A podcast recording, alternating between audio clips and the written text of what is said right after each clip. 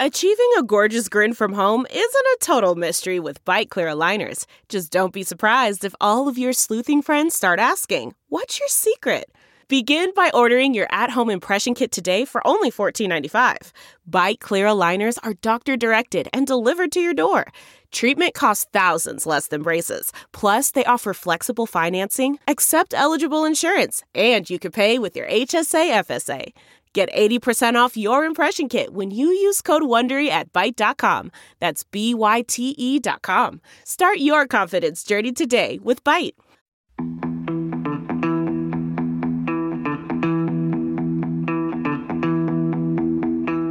Hello, everyone. It's finished in Finland, done and dusted for the Grand Prix of Gravel for another season, and the team is almost all here to pick up the pieces. I'm Lisa O'Sullivan. The important Joining ones me- are here, Lisa. Just to. Exactly, The exactly. important ones are here. Fleet-footed. I'm, I'm, I'm not going to say that about Luke. Uh, Oh no, sorry, Fleet- Luke. I wasn't referring to you.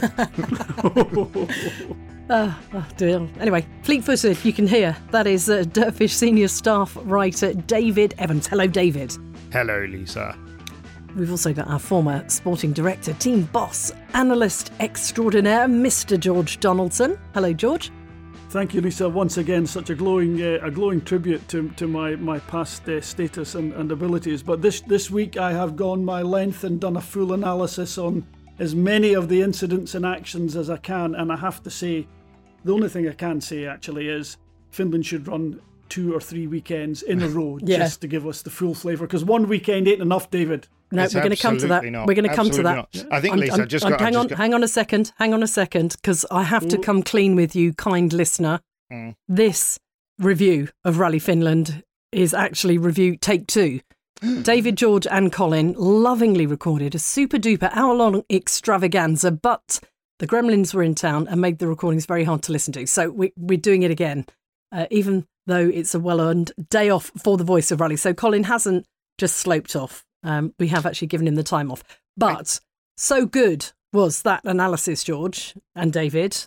We, we No, do have to just jump straight in, don't we?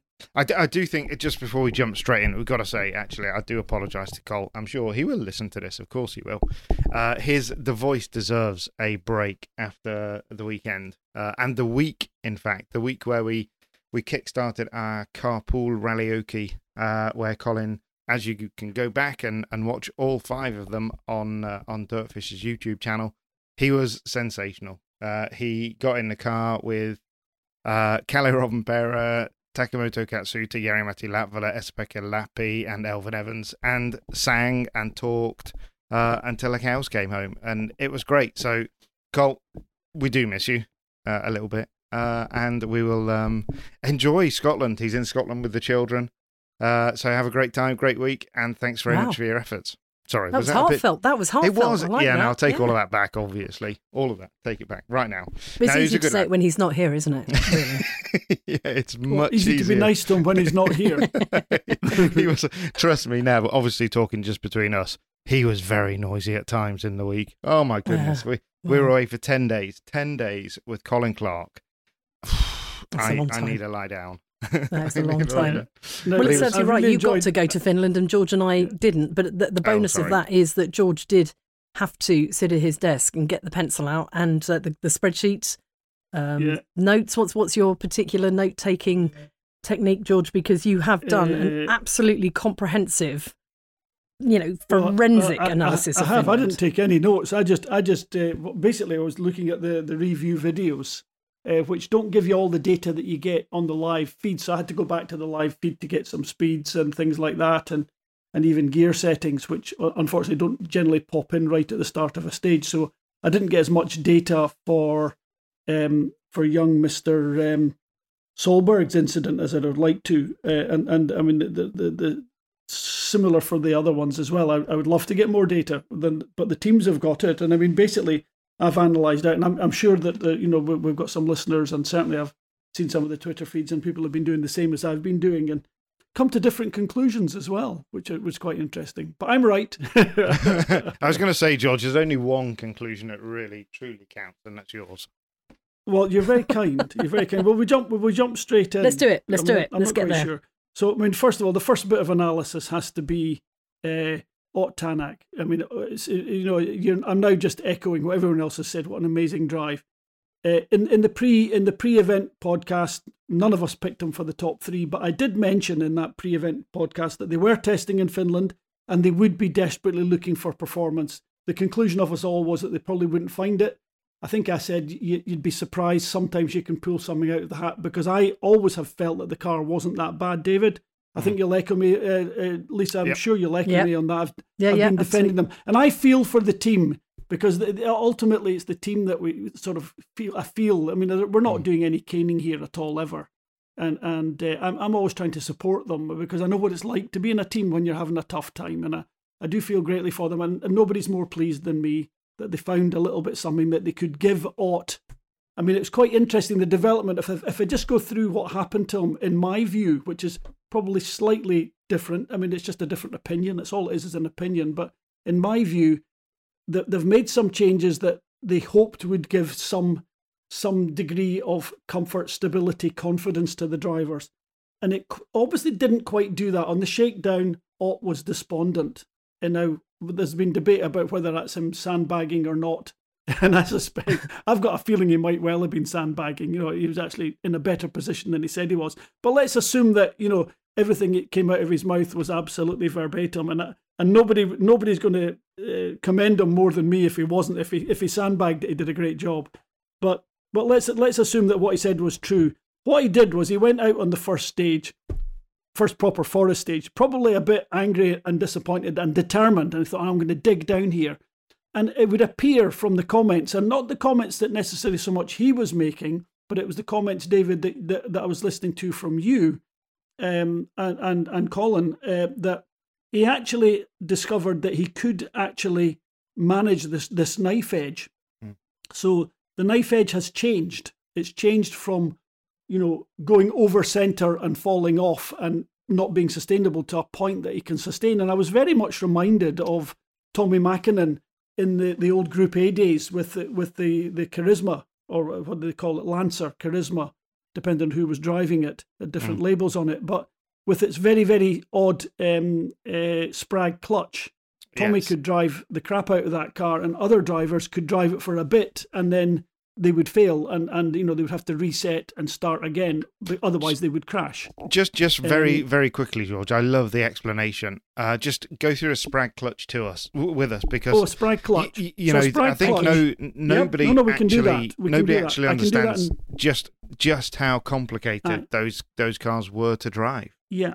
Yeah the the the the, the Group A, the, the, the, the, their their version of a World Rally Car, they stayed Group A when everyone else went World Rally Car for quite a long time, and they had what they call a Sprag clutch gearbox. So basically, when there was no uh, need for power at the front wheel, when there was no demand for power at the front wheel, or when you lifted off the accelerator, basically the car became two wheel drive. So when so when, the, when the car wasn't breaking power, traction. That's correct. So what it did was it released a huge amount of power to just accelerate down a straight. So it was it was actually a very very powerful combination. So I mean it would basically lock up four wheel drive. It would hmm. be locked four wheel drive when you're under power, which is the fastest way to get traction. But then it would open up and it would completely open up. So what that meant was if you lifted off power halfway through a corner, you would go two wheel drive and then you snatch the power back. There's a fraction of a second where you're rear wheel drive and the car would snap out mm. and it was very, very difficult to manage. So you either had to left foot brake, or as Tommy did, and Tommy did throughout his career, he would brake once before the corner, he'd brake another once just to, to get lined up. There'd be one last braking on occasion, and then he would power all the way through that corner, and he never lifted. If he did, the car would be upset, and you would lose traction and lose speed. If you're unlucky, it could be a lot worse. That obviously didn't happen to Tommy. He understood it very well.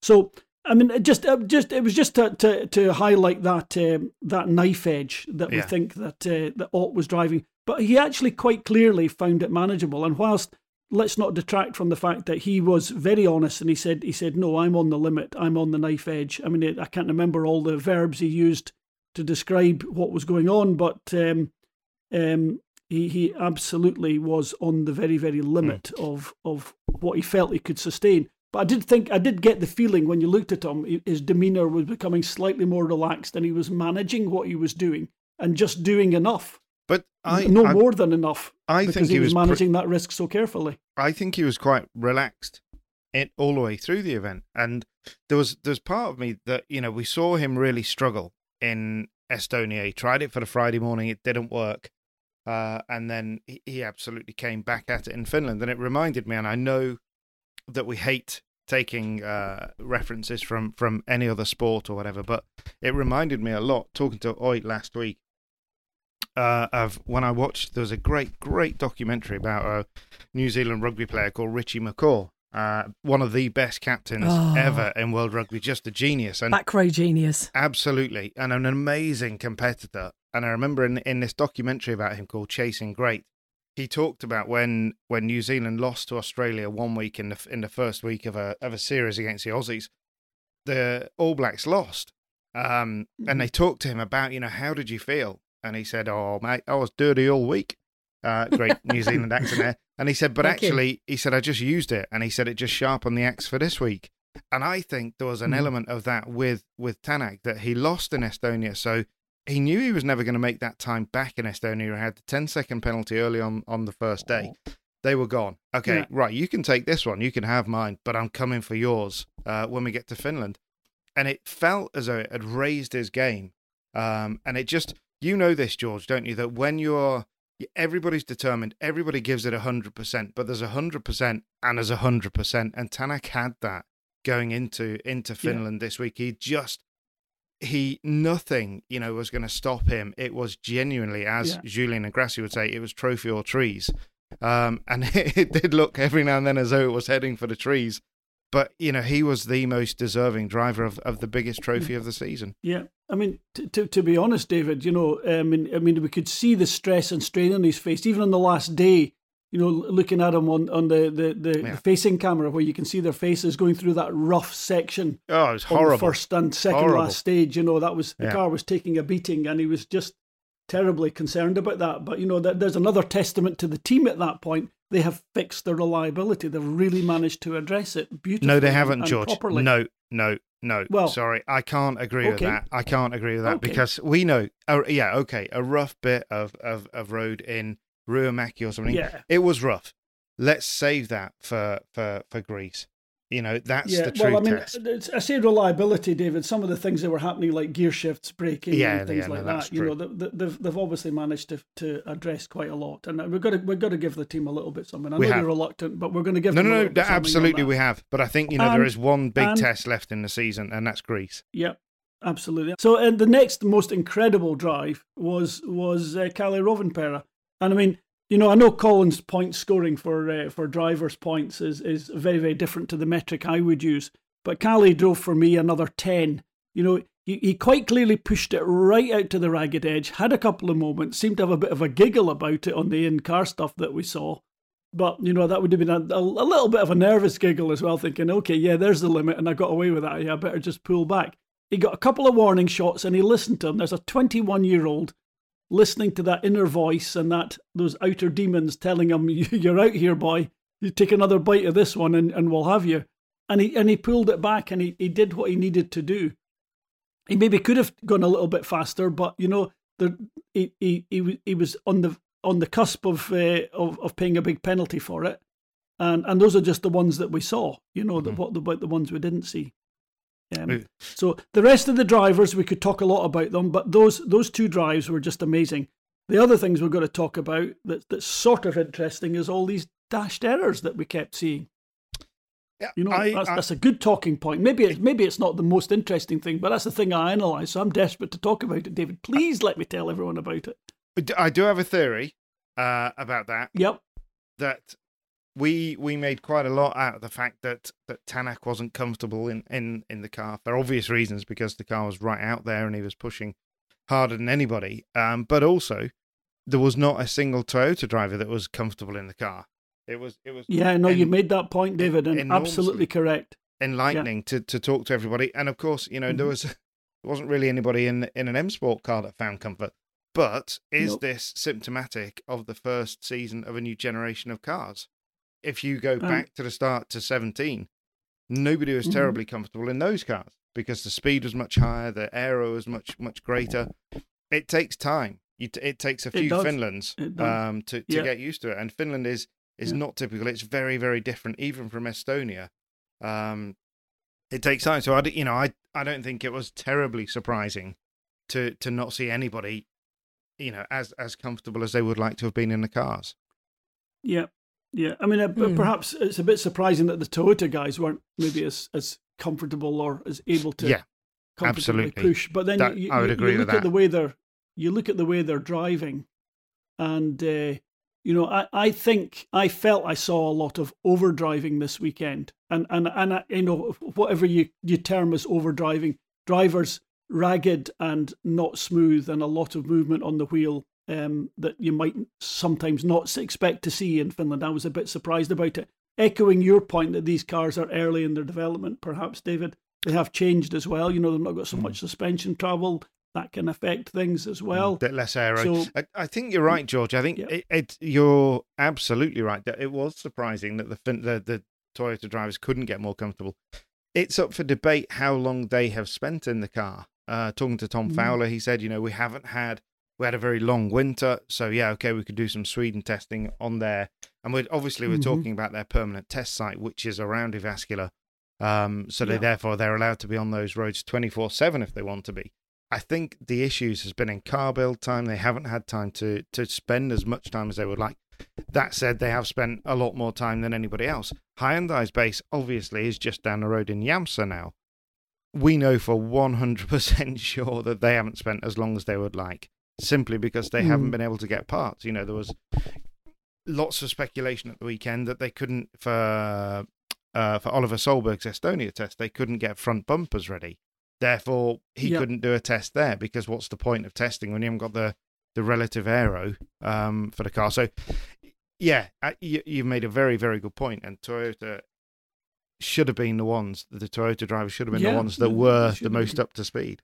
But are they are they the ones that are more frustrated as a result? You talk about the overdriving there, George. Mm. Is that a sense of frustration that they're not further forward? I, I didn't see. I didn't see frustration. There, there's a lack of understanding. You know, the, I think that the, all the drivers, singularly, except maybe, except maybe um, uh, uh, uh, all, all the drivers seemed a little bit surprised that they weren't getting out of the. Uh, they weren't getting to the place they wanted to get to on it. Now, Kalle Rovanperä obviously first on the road, and what did he lose? He lost just just short of twenty seconds Mm. to Ott Tanak on the first day. Um, uh, so he had 20 seconds to grab back, and it would have been a brave man, even at that point, that would have put money on him uh, not catching Ott Tanak. You know, did Ott have anything Yeah. left in the tank? Well, all, all indications were he, he hadn't. Uh, No. But I suspect that, you know, the, the team had made a decent enough step with the car that they could actually perhaps leverage a little bit more out of it because everybody would have been trying throughout the event to get more and more out of their car. The, the, the, the adjustments, the fine adjustments, the driver tuning, not necessarily the anything major, but the driver tuning would have been happening, you know, constantly throughout the rally. As But as you as know, he, he couldn't catch it. He, he, As- he tried, but he couldn't. as well as that, I think you know that one of the kind of pivotal points of the event was we got through Friday, and as you said, that you know there was there was that difficulty for it, it difficulty ish for Kalle running first on the road. Um, but then to look through the, the oh, the David, time- don't underestimate that. Well, in fairness, George, I I have to because talking to talking to Marcus Grönholm of all people, he was saying, "Ah, you know, I just I don't don't really understand all of this talk of road cleaning." He said, "You know, I I won this rally from three days on the on the front. I couldn't remember a time when he'd won it from three days at the front, but." You know, and and and former drivers can be pretty canny at, at playing these things down, but he- there is there's a science behind it, George, isn't there? Because we know that Finland doesn't have many junctions, and it is those Yeah. junctions where you're slowing the car down and speeding up out of them that you're losing traction. But for me, Yeah. the, the the kind of key um, areas where they they found where Tanak really kind of actually cemented his his win here was perhaps Saturday afternoon in in places Well, like it was. uh, yeah. like Patajoki or somewhere like that, where he was he was able to make the time in the rougher sections Mhm. uh, of Mhm. the stages. And the one thing we know Yep. historically from the Hyundai is that it's probably at its best uh, on a second pass, where the where the where the conditions are a little bit more. There's a bit more grip in the road. There's something for yeah. them to cling on to, um, and Yeah. that's that. I think that was what surprised Tanak Saturday afternoon, he was kind of like, right, this is it. I'm expecting Kalle to come by, and he, in fact, he said that, you know, that he did expect Kalle to come past on Saturday, but then Yeah. he got to that point, and that's where you get a driver that's got a championship in his sights. He then needs to decide because it's one thing going flat chat down a road in top gear, a nice smooth road, but when you're coming into a rutted section and the ruts are throwing the car up and out, it's the the most horrible feeling, isn't it, George, when you're chucked out of the ruts and you lose control of the car. You're a passenger briefly. Yeah, you, well, you're certainly getting kicked around. You, I don't think if you lost control of the car, it would be gone instantly. So, you certain, but it's not Mm. doing what you desire. I know what you mean. You, you're you're not the master of of, of the, the exact position of the car in Mm. those ruts categorically. And that's Yeah. where that's for me where Kalle would say. "Okay, enough. I, you know, I've I've given it a go, and and now Yeah. I'm not exactly where I want to be. So let's not, you know, Yeah. let's be sensible." Yeah, I could, I could, I could buy into that. But anyway, I'm still going to give both those drivers ten out of ten in, on the George scale Absolutely. of fabulousness. Yeah, because I think they, they, they gave us a great Yeah. show and they kept they kept each other Definitely. totally honest throughout, and they were you know it, it was a game of brinksmanship, and it was Mhm. brinksmanship right out there on the limit as It's Kalle exactly- demonstrated. And that's several exactly the right word, George. Brinksmanship. Yeah. That's exactly And- what and- it was and- And also, you know, uh, whilst whilst we weren't seeing that same level of drama visibly outside the car with Ott, his face and his comments at the end gave us exactly that drama. So it was the same Mm. for the pair of them. Yeah. but a great look, a great job from them both, and uh, uh, you know, Ott, uh, uh, just another incredible performance for him. I've given him a, a, you know, a lifetime best performance already this year. I think he's, I think he's just exceeded that. Um, because this was this was this was truly unarguably wonderful. Yeah. Anyway, moving on, moving on Oh. to those that didn't do quite so well. Are we allowed to do that at this point, Lisa? I think we can, unless David wants to Yeah. intervene. No, Yeah, we, absolutely. we've we've done So- the we've done the good list, so we're now we're on Yeah, we Santa's could, naughty we could talk about we could talk about everyone in the middle and what, what, what they did and what went wrong, but that would be a long and and and uh, uh, uh, Tedious is the in-depth word you're looking discussion. for. Tedious. That's no, I didn't No, want to say don't think- tedious no. because it's kind of you're kind of almost dissing those poor guys, saying That's that true. it, it would be That's tedious true. to discuss them. and I don't want Yeah. to do that. no, Mm. Uh, uh, but but so let let's look at who had problems. So young young Oliver Solberg. I mean, who didn't feel sorry for him? Mm. Let's have a look at it properly. So yours truly delved into the the footage. His line on that first corner appeared to be exactly the same as Ott Tanak's. It was very similar, and and I did actually take notes, Lisa. Um, he was Good. very similar to Elfyn Evans, very similar to Thierry Neuville, and very similar to Craig Breen. Other people took one or two bites at the corner, oddly enough, with a big stab of the left foot. It would appear that right on the entry of the corner, where there appears to be a clean line, you obviously went in there and there, there was a fright to be had in there. That's what I managed to gather from it. But basically, when the car, when he when he threw the car in and it went sideways, and it went sideways and it locked its position. It, it you know it it, it you, you might have said it snapped out. It didn't snap out and spin. It just went out sideways. As far as I can tell, and and I could get a good the camera in the same place. It's a forward-looking camera. I believe they're all pretty well in the same place uh, in front of the the, the co-driver. Um, the the the angle of the car I could tell against the, the, the, the line of the trees and the position of the front of the car. At the entry of the corner, there was no difference between Ott and and and Ollie. Really, there there wasn't. Um, the the difference was that Ott goes in there and just nails it in third gear, and Ollie seems to lift, and then the the power kind of goes up and down a little bit, but he never slams it down. He never nails it, and there was a, sus- a suspicion that he might have gone into fourth gear at the same time, which maybe contributed to his indecision. Um, uh, uh, but it would appear, it would appear, and I'm saying this because I, I hate to, I hate to, because this this is a this is a horrible thing to be analysing out for for someone else. Really, we, I I don't think we should be doing it, but it is sort of interesting to do it on a personal basis. So we're sharing here. But he would he would just appear to have you know, he's gone into that stage. He does not want to take any risks, but that's an absolutely flat left first corner.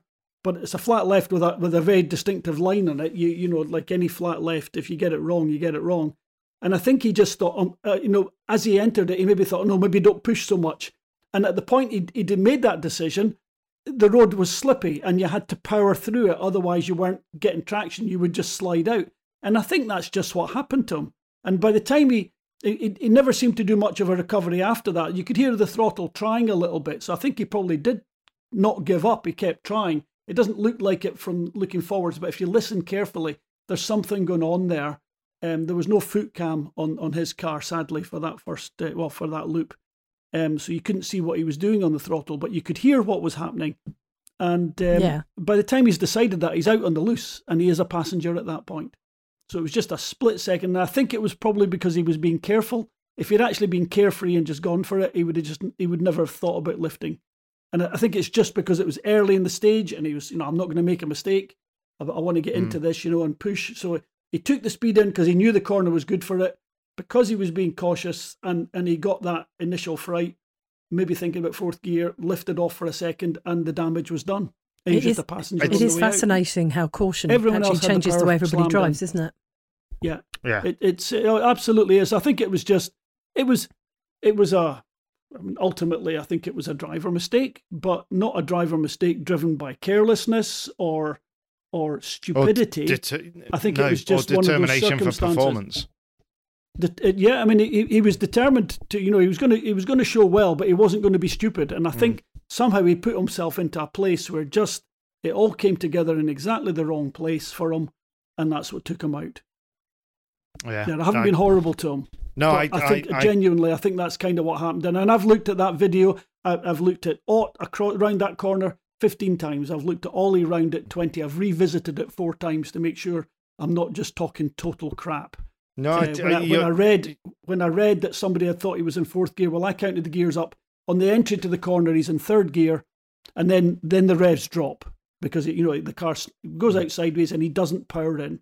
And there's a suspicion maybe somewhere in there that he, you know, maybe five meters later, did he go into fourth? I didn't. I couldn't really detect it, hundred percent. No, I think that's it's, just lifted it's off. Great, it's great, great off. analysis, George, and it, Mm. it was just tremendously unfortunate for him. Uh, Oh, it really was, and, Tra- and- and- tragic. And, and now you know it's we need to see. Yeah. You know how do you bounce back from these these these trials and tribulations can be the foundations for for a, an Yeah. absolute rock star. I think you know Yeah. one of the one of the difficult things is that we've made an awful lot of this, and and globally the media has made a lot of this. That you know you can't avoid the fact that Kalle Rovanperä is there, pretty much bang on the nose, twelve months older than him.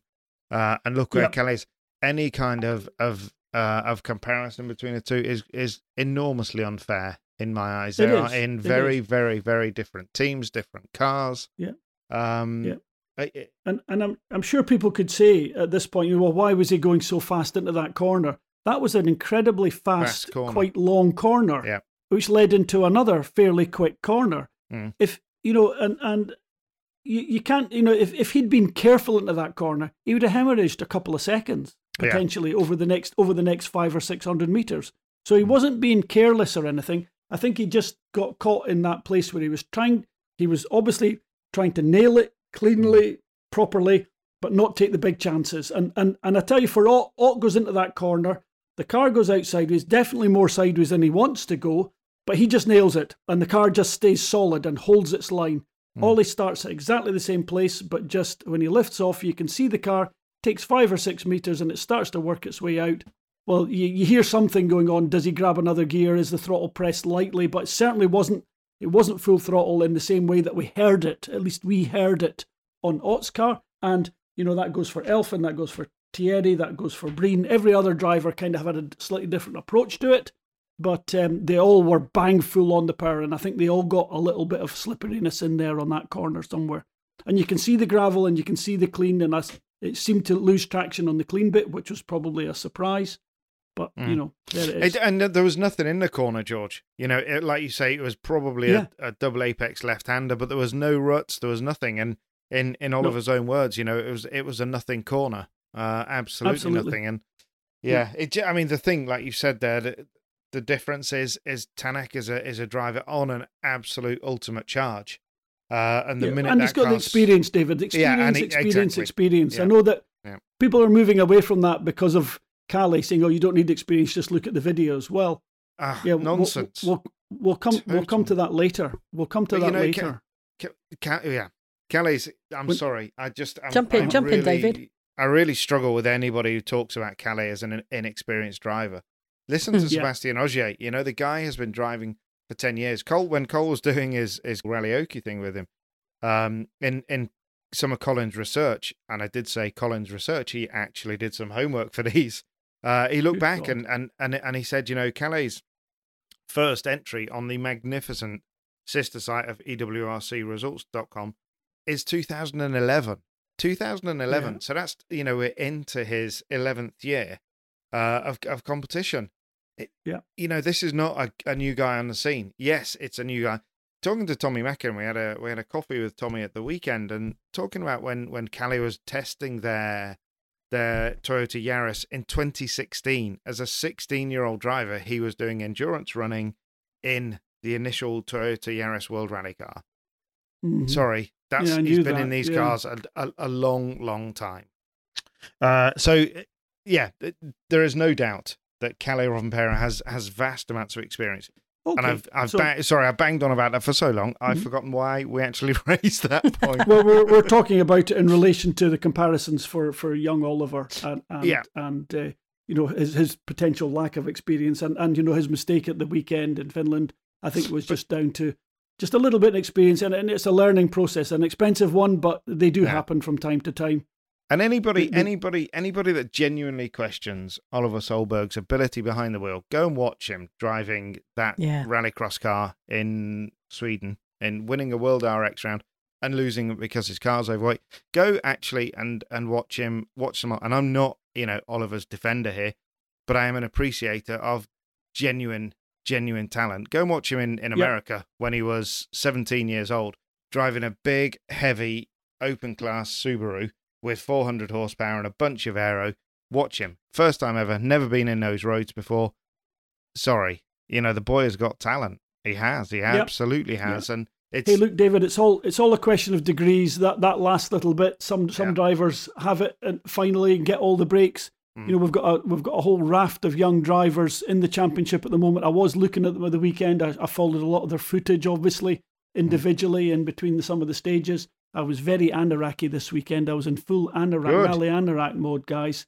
great. Um, and, and I'm, I'm looking at them thinking, you know, well, you know, where are you going to, guys? You know, you still see growth. It just comes in little steps, and then Mm. all of a sudden, people can make the step. People forget that uh, p- uh, Henri Toivonen, Henri Toivonen was one of those guys that was middle of the field for years and years and years, and then all of a sudden came fast. Yeah.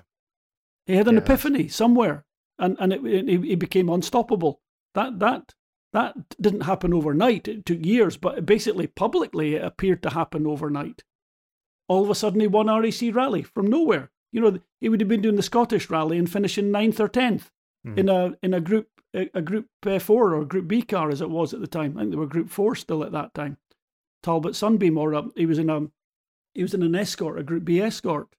Um, yeah. you know that that's, That's what it was true. like Yeah, absolutely. you know so uh, so you know those those young guys you know and i'm talking about uh, i'm talking about gus greensmith um um uh mr Loubet uh, Fourmaux, you know, Adrian, you know, all these guys, you know, the, the, the, you shoot up and then you plateau for a bit. You gather that experience and slowly, slowly, slowly, little steps. And then sometimes it can come quickly, sometimes it, it comes slowly, but but you do get there.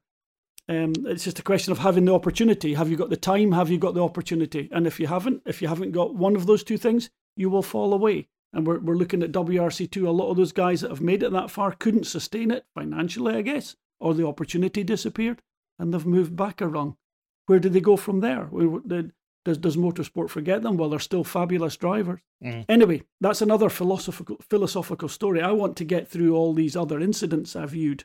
I'm Okay. allowed to move on. Yeah. What's next on your list? Okay, well, uh, the, the, the chronological order. Craig Breen. So interesting team orders for this one. You know, Craig, gloves off, go for it. He's the on on paper he's the only driver they've got that's going to be able to challenge for that sort of you know podium or top five uh, position on the rally. You know, in, in general terms, on a very competitive Finland, he's the only guy that's going to have the pace. And and he was he was challenging well, I thought, um, for the most part. Uh, stage twelve, uh, first first run through that stage on Saturday, he um, he made a tiny wee error. Now, if you go and look at stage twelve, I think it's uh, I think it's about four and a half minutes in, or is it seven and a half minutes in? I can't quite remember. where it where it was. I think it's maybe seven and a half. Yeah, it's near nearer to nearer the middle to the end of a, a longer stage. But uh, the section that he goes off in is the most unbelievable proper roller coaster section, like 50 mm. meters between big dips and jumps, where the car's going light. The car, about three or four corners before the, the, the accident, the cars are going into a dip. They're coming out of the dip. They're already in the air before they get halfway up the, the, the, the, the, the crest. They go across that crest all the way in the air, and you can hear the car landing as it hits the dip on the other side, where they get a few seconds of traction, take a slightly different line, and go over the next one. And it's downhill all the way downhill, downhill, downhill. It's raining. Craig was on exactly the same seconds because that's the one metric I can keep when I look at the in cars. I can see the stage time. Yeah. Um, he was on exactly the same pace as Ott Tänak in there. Oh. And he came. He he basically uh, you come round, it's the one little faster corner. So you come out of a, a right hander over a crest into about 60, 70 metre flat right, so absolute right section with a rock face on the inside. They come over, they, they, they're basically in the air and they graze this bank on the right, which looks like a rock face with, with, with some greenery lying over it. You can't quite tell what it is because it all flashes past so quickly, but that's what it looks like. It looks, it looks horribly dangerous and you're so close to it. Yeah. You've hmm. then got that, that right hander just continues very slightly under braking, and there is a braking section there where you brake and and you you then go into a left hander which is over a crest and then the road narrows it's, it's, it's, a wider bit and then it narrows down from the right and there's a bank and that's what that bank on the exit is what took is what took Craig out.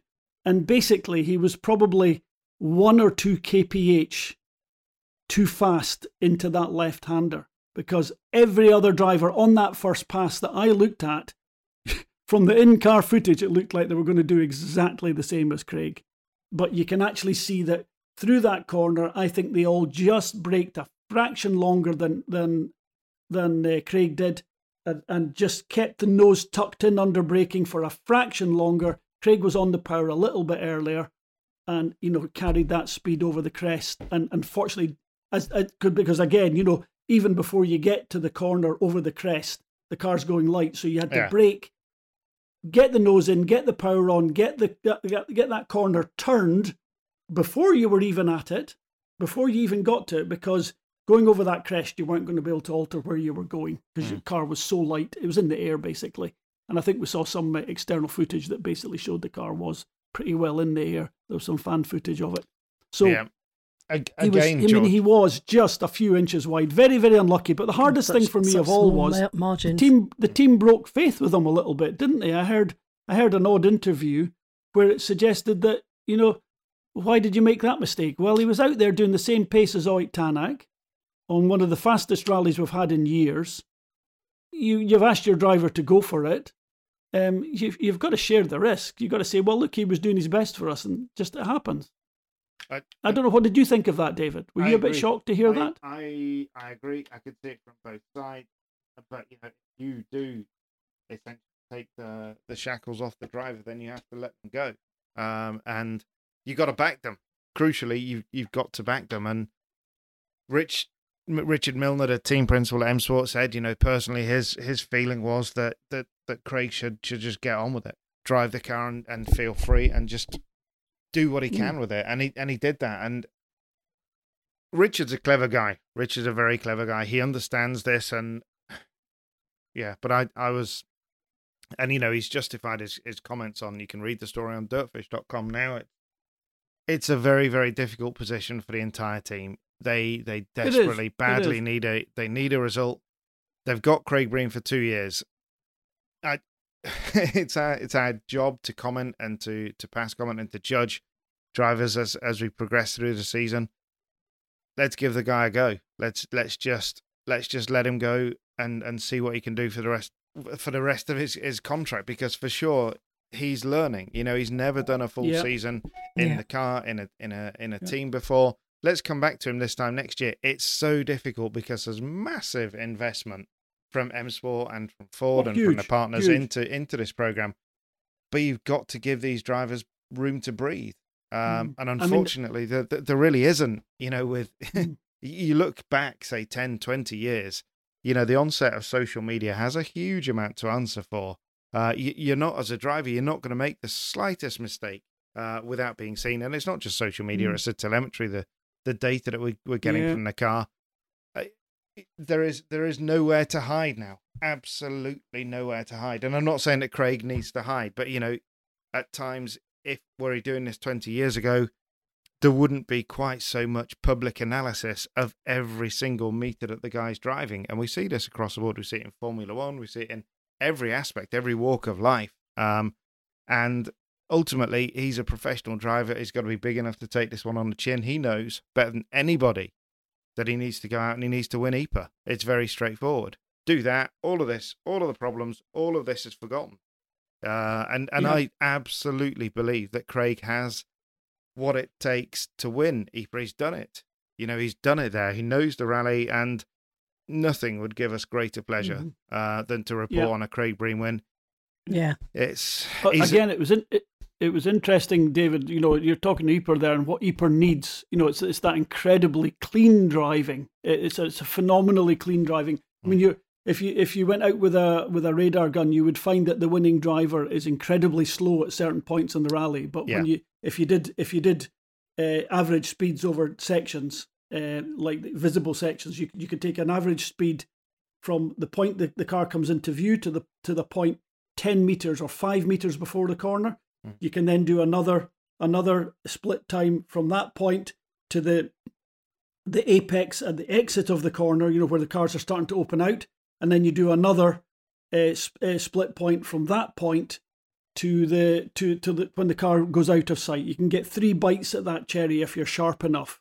Yeah, you need you need a couple of people to do it, but you can also do a speed gun at those at those three points or those two points specifically on the entry to the corner and the exit. And I've done that. I've done that when we had um, in, in Ypres. And, and the, the point being was that Freddie Loix was coming into an entry of a corner was sometimes 30, 40 kph slower than Armin Schwarz. Mm and but his exit speed yeah. would be 15 or 20 kph, sometimes just 10 kph faster than than than Armin Schwarz. You know, just as you, as you were departing the corner, Freddie would be 10 kph faster. But Freddie would be 10 kph faster than him all the way up to top speed, yeah, which was probably three or four hundred yards down the road where your next braking point is. So he's been 10 kph faster for say 300 meters under the braking point, the braking point's only 50 or 60 meters long. So, uh, yeah, of course, if, if, you, if you'd actually made a split 50 meters to, to the center of the corner, undoubtedly Armin was, was massively quicker. Mm-hmm. But he lo- and but that, that, that won you a few uh, like 50 milliseconds, you know, a, te- a 20th of a second. But Freddie was winning half a second on the next straight, and he did it every single corner. And what's Ypres made up of? I mean, a, a single stage will have dozens and dozens and dozens of junctions and square corners. Yeah. I've just talked myself into 15, 20 seconds if I get that right. Yeah. Now, to relate that to what we saw in Finland, when I was looking at Craig, and, and, and I like Craig, and I thought, well, I'll, I'll just go the mile here for the analysis. And I watched him through various stages. That that wet one in particular, where, where he went off, he was he was incredible through there. So then, I, then you get hypercritical, and I apologise to all the listeners for for for for being such an anorak. So I'm looking at it thinking how how could you know how could he be faster? Now Craig in the the, the high speed places is peerless. You know, there's nobody. There's no, I mean, I've seen video of Craig in the fast places. You know, nobody can be quicker than him. But so where's he losing out? Why is he not like beating everyone or right there the whole time? And I looked at it, and then I did some comparisons in the slightly slower places. And you know where I think he's losing out in the slower places. If you if you look at it now again, I am looking at a narrow metric, and I know it's not the whole picture. So I'm not saying this is definitive. I, I know, and people listening, I hope understand that I'm never judgmental or definitive with these. I'm only looking at what I can see. But from what I can see, the only place I could see that that uh, Craig could could win is in the slow places. He was he was pushing like hell, and you know I, I couldn't say definitively if that was the fastest way through the corner. If you'd been slightly cleaner, you'd been quicker because I, I have no way to measure that. It looked like it when I measured it against other drivers, but that's not the same. That's not the same thing. But um, uh, you know when you're looking for things, you've got to, you've got to look for that type of option, and and we know we know in Ypres that patient, clever, unbelievably analytical approach to understanding. It's, it's a racing technique. You know, go and speak mm. to a racing driver. Go and speak to a racing driver. He'll get it for you every time. Go and speak to Freddie Loix. He's around. Freddie yeah. will tell you. Freddie will tell you what the score is. He's he's a humble guy, and he, and he'll share. And I mean, like I've I've watched the guy. He was magic. I mean, from that point of view, M Sport. If if you you know put Fred, take a punt on Freddie there. I tell you what, I don't think he'll disappoint. Yeah, no, that's true. we've jumped uh, we jumped ahead briefly there to to a bit of pre. Sorry, it just, it, that was just no, that great. was just for the that was just for the analysis of Craig. So Craig did a great job, and look, he was on the pace. He didn't crash when he was off the pace. He didn't. Well, it wasn't a crash. He just took a wheel off. That's just a. That's just a. That's a graze. He just grazed the damn thing. Mm. You know, he didn't fling the car off the road. He just took a wheel off. At an unfortunate point. Uh, but but uh, the, the bottom line is he was on the pace. He did that when he was on the pace and pushing. You know, and he was still. You know, he still had a lot to win if he could have. He could have if he'd maintained that pace. You imagine if he'd actually maintained that pace he'd have probably got himself up to third overall. Yeah. That's it's exactly so, you know, like my German exam, of, George. Um, my German yeah. exam, I got punished for making mistakes, not for getting yeah. things right, and oh, being trying to be a clever Lisa. dick. You see, so shush now, Lisa. Yeah. Stop it now. You're being you're taking the mick out of me now. No, it's Sorry. true. That, that that's how the exams are marked. You you know you you, you, you could be brilliant, but then try and be extra clever, make a couple of mistakes, and you're smacked right down. You know. Okay. Yeah, well, yeah. you wouldn't do to to show a clever a teacher how clever you are because they want to be much cleverer than you always, don't they? Is that not the, is that not the makeup Steady of a teacher? now. Sorry, teachers. Sorry, teachers. I'm just having a dig. You can tell I wasn't an academic. So on to number three. On to number three. How long's the list, by the, the way? Uh, I'm just checking this, the time. This it. Number three. That's it. That's Brilliant. it, Lisa. Okay, cool. It stops at that. So um, I run out. I run out of puff at this point. So uh, Esapekka Lappi. So um, I mean, I always look at this from the point of view of a team manager, and then I also look at it as the point of view of a driver after that, because I've always been great friends with a great number of drivers. Not all of them, but a great friend with a great number of drivers. And I've always been a friend of every single co driver I've ever worked with. Hmm. Uh, even even the not so nice ones, I've still been big mates with them. Come on, spell um, who are the not so nice? No, ones? no, there's not many of them. There's only one or two that they they were just a little bit more difficult. But um, um, the, they were favorite co-driver. Favorite fabulous. co-driver. Come on, George. Favorite co-driver. Who favorite co-driver? One? It's it's impossible to say. Denis Giraudet. I mean, look, surely. D- Denis Giraudet is an incredibly close friend and a fabulous co-driver that's done the most amazing things. Yeah. But look, you know, they've all been great to work with. I mean, I, I worked for a short period with with another very good friend, Robert Reid. Mm. Um, obviously, I've uh, I've I've worked with. What, what's know, happened to him now? Where did he get to? Hey, Robert, oh, Reid, Robert Reid. I think he's I think he's still lightly involved in motorsport somewhere. Okay, he's the vice president of FIA. Stop it, stop it. He's he's at the he's he's very close to the extreme zenith of the sport at this point. He is, and and we are we are booked up to have a cup of coffee when I can actually get away from my desk at uh, at lunchtime and get down to Edinburgh to have that coffee with him at some point. It will happen when he's there. Um, however, um, yeah, we digress. Uh, Esapekka Lappi. Um, uh, team's point of view, driver's point of view. I mean, such an unbelievably likable, uh, pleasant guy, and and you know, honest uh, to to a fault, absolutely mm. to a fault. But he reckons he reckons he changed his notes in between the first and the second run. So sorry for sorry for you, Esapekka. I, I I looked to see if that's what you did, and you know I don't speak Finnish, so it was difficult to see. Um, but I, I detected there probably was a slight note difference, but I couldn't be sure. Need a Finn to check that out for us and tweet us out whether whether he did or not. And and why should I be checking? Why should I be so cheeky as to check? Well, the reason I wanted to be so cheeky as to check was because I really couldn't understand what you did wrong.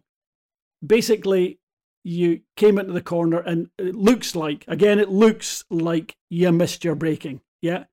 And he was then a passenger through the corner. He never put the power on, he never tried to get back online. He just stayed on the brakes car, the car pointing down the road but sliding into the corner and then sliding off over the road and got tripped up on the ruts. Going out over the edge of that road was never going to be the fastest way. Not one single other driver tried that tack at all, and, or nor would they have imagined to because of that step and because it was a field and because you'd have to get back on the road and its acceleration point the traction is on the road, not on the grass field. There was no gain to it at all. I think he just missed his braking a little bit. In all honesty, it looked like a concentration thing. I think he just lost concentration a little bit, just missed his braking point, or maybe he thought he could. Maybe, maybe if he's as he said, he changed his note. In, in all honesty, because he thought he could get a bit more speed into it. On the way into that corner, he's doubted his new note and he's lifted off. And again, he's just been left. Oh shit! What have I done?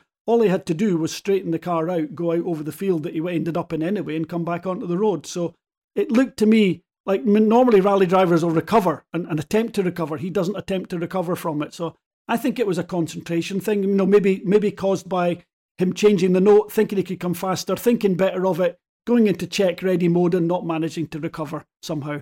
It was as simple as that. And again, I watched it. I must have watched it 20 times to try and figure out exactly what happened and what he was doing. But he comes off the power and that's it. And I, you know, the the the um there is pedal footage available for him, and he, he does seem to try and get back on the power. But again, maybe maybe, and this is this is the mitigating fact. Maybe he was thinking as he came through there, he could come through a gear higher.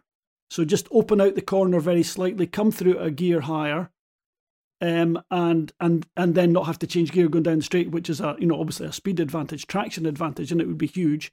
Well, there was no need for him to be behaving like that, so he's checking his notes for the next year. Good move. I'll, I'll buy into that as a as a concept. Uh, but um, and that put him into a position where, as he slowed down, he didn't manage to come down the gearbox to get the power to give himself the option to do something. So you know maybe it was that. I, I, you can't damn him one way or the other. But it did give us the most fabulous event. I mean, all power to his elbow. I mean, he, he gave us a he gave us a fabulous bit of last minute drama as if we needed more. Uh, a great recovery, a, a fantastic repair, and uh, he was properly focused after that, anyway, wasn't he? Particularly when the roof blew off. oh yeah, I've not watched that bit of footage on the following stage yet. It's very, very entertaining. Uh, I haven't seen that, that yet actually. either. No, you can it, go on to you can go on to the, the onboards and, and capture that. I'm very familiar with them now. So yes. I've not I've not actually. It's the one thing I haven't looked at yet. So one thing we should say uh, is a massive thank you to WRC Promoter for providing the brilliant all live service so that we could yeah. use all of that. Uh, and you know, often yeah. George, it, it takes a weekend like this, you know, and and I've done this, you know, and I I missed I missed Finland last year because of COVID and and the autumn one. Um, and just mm. Sometimes when you're in the middle of an, event and you're on the event, uh, it it is great because you're there, you're in the heart of it. But when you're away from it and you have the opportunity to just sit back and look at what uh, what WRC Promoter does uh, to, just to bring us every stage live from all of the angles. Yeah. It, it is a phenomenal effort. It's more, it's something that we're we're hoping to um, to bring our readers and watchers some insight into what they do because you know it's a military operation uh, involving hundreds of miles of cables, helicopters, airplanes, loads of people, and just remarkable logistics. Um, so we are talking to to WRC promoter, and we will bring some insight into into exactly how they do it because it's an aspect of the sport that I don't think we we appreciate fully uh, as a sport. Uh, I know we pay for it. I know it costs money, uh, but for me, it, it is massively worthwhile. And yes, there are every now and then there are some technical issues, but for goodness sake, Look where we are. A, Do you remember how pretty, excited we got big, when we had things like exercise. Puddle Cam that, that appeared for the yeah. first time, and and when we first got on boards, and you know a day later, or you know when the when the program came out, you oh my god, I can see what's yeah. happening in the car. This is yeah. incredible. We are so far beyond all that now with the drone shots and the mm.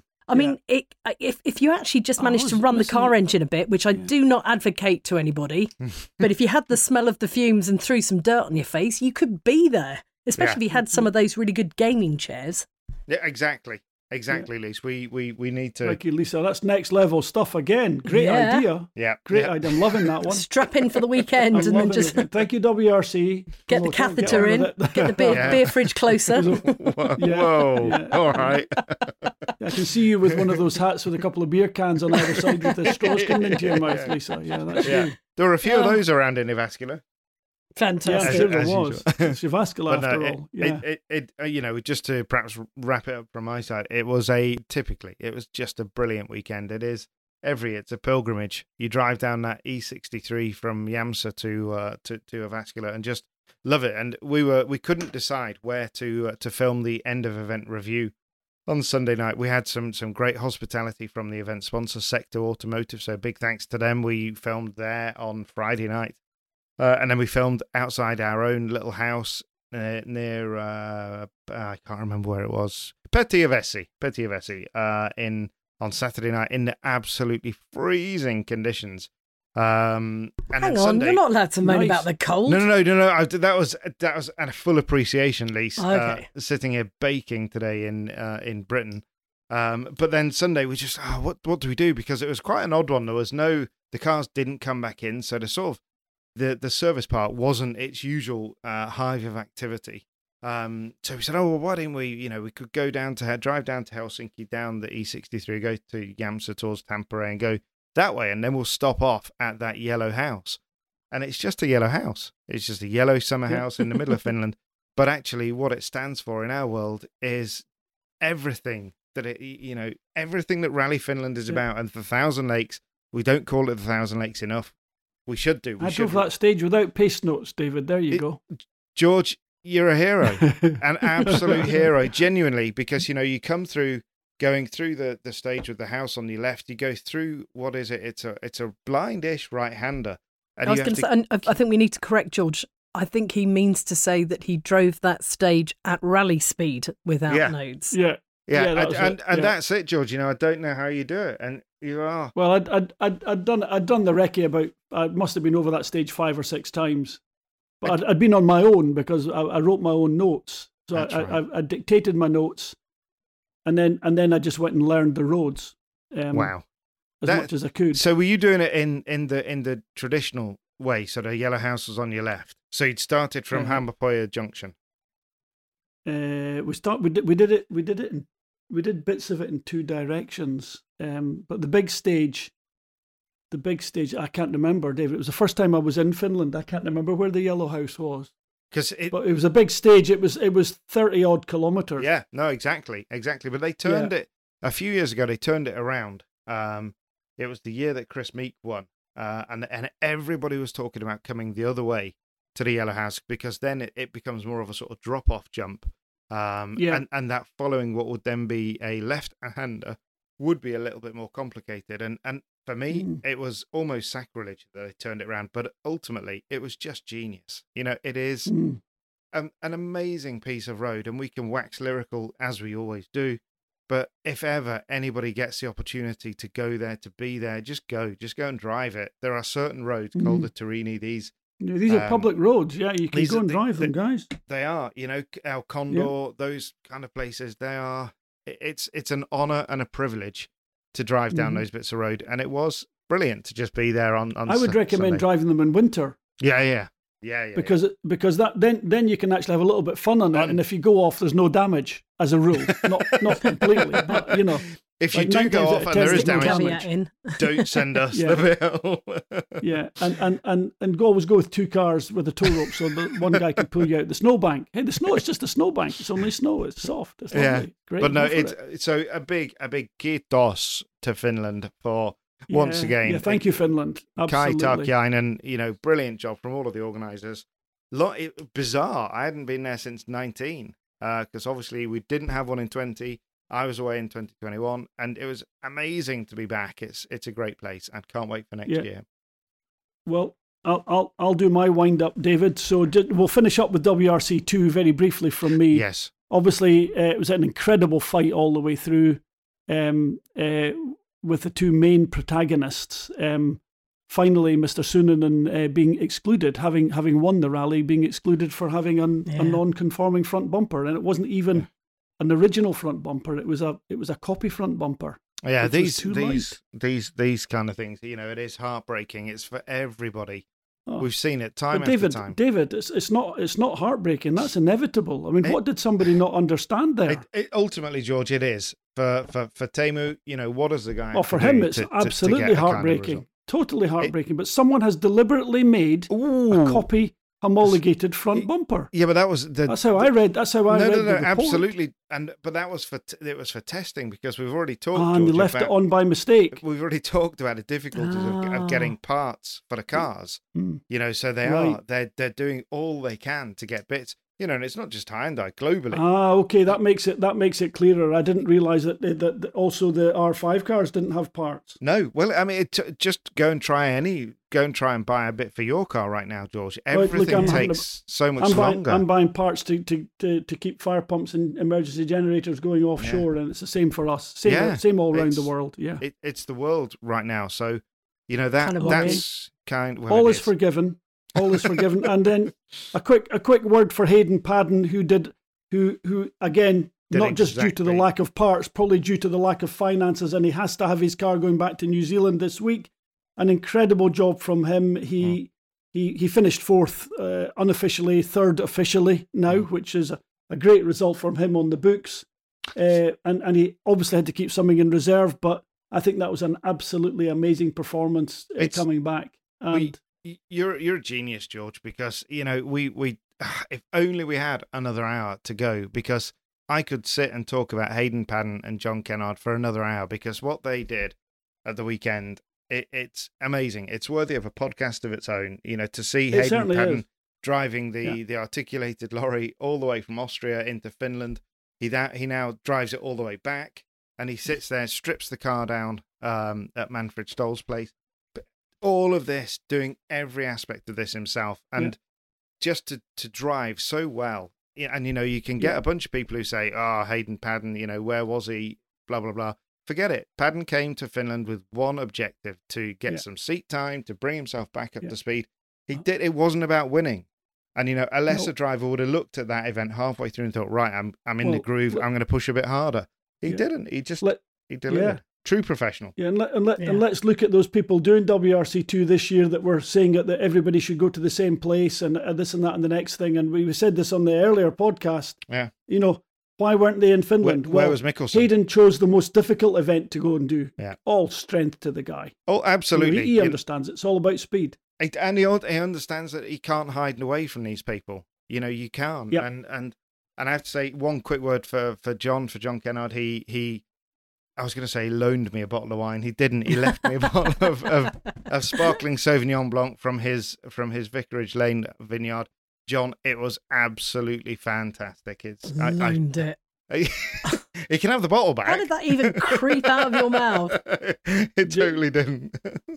Just, no, just for reference, I'm desperately trying to get to New Zealand any way I possibly can. And if I get there, I shall be uh, I shall be partaking in a couple of uh, couple of bottles of John's finest. I'm sure. Yes, do. It's They it's will. epic. It's I was going to start blethering on about Pinot Noir and, And then- and blah blah blah, and- but no, it's all good. And why, good. why, oh, why is Hayden Paddon not being given a World Rally car in for New, New Zealand? Zealand, Rally? I- It- TikTok. that defies TikTok. belief. Now you know, you know, I've been, That's I've a been whole very defensive. on its own. Yeah, but I've been very defensive of the Hyundai team and you know all the difficulties they've been having. But that, this one, I'm It's- critical. Why? it's an open why door. haven't It- you done that? An absolute open door. Uh, I, I Yeah. couldn't agree more, George. I think we might have a silly season uh, conversation about who should be where and what should be when, but we are ticking out of time, chaps, big time. Absolutely tucked. We've talked.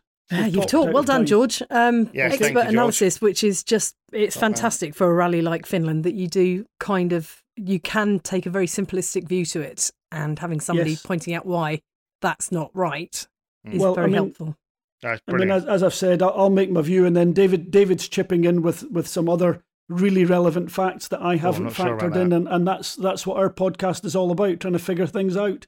And our listeners are free to comment. And I'm sitting here where, being where are they going to where are they going to find all that? Oh yes, dirtfish. Dirtfish.com. Follow the action on dirtfish.com. Send us your theories and queries via our Absolutely. socials. That's what Luke, the cool kid, would say. Cool Yes. kid Luke. Yeah. Twitter, Instagram, at Dirtfish Rally. That's the way. Don't forget, if you like the podcast, like and subscribe with your podcast provider.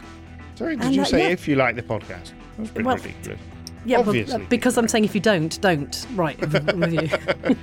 That's, Keep it wrap up. Thank you, folks. bye bye. Thank you very much. Cheers, Thanks, boys. Liz. Cheers. Bye bye. Bye.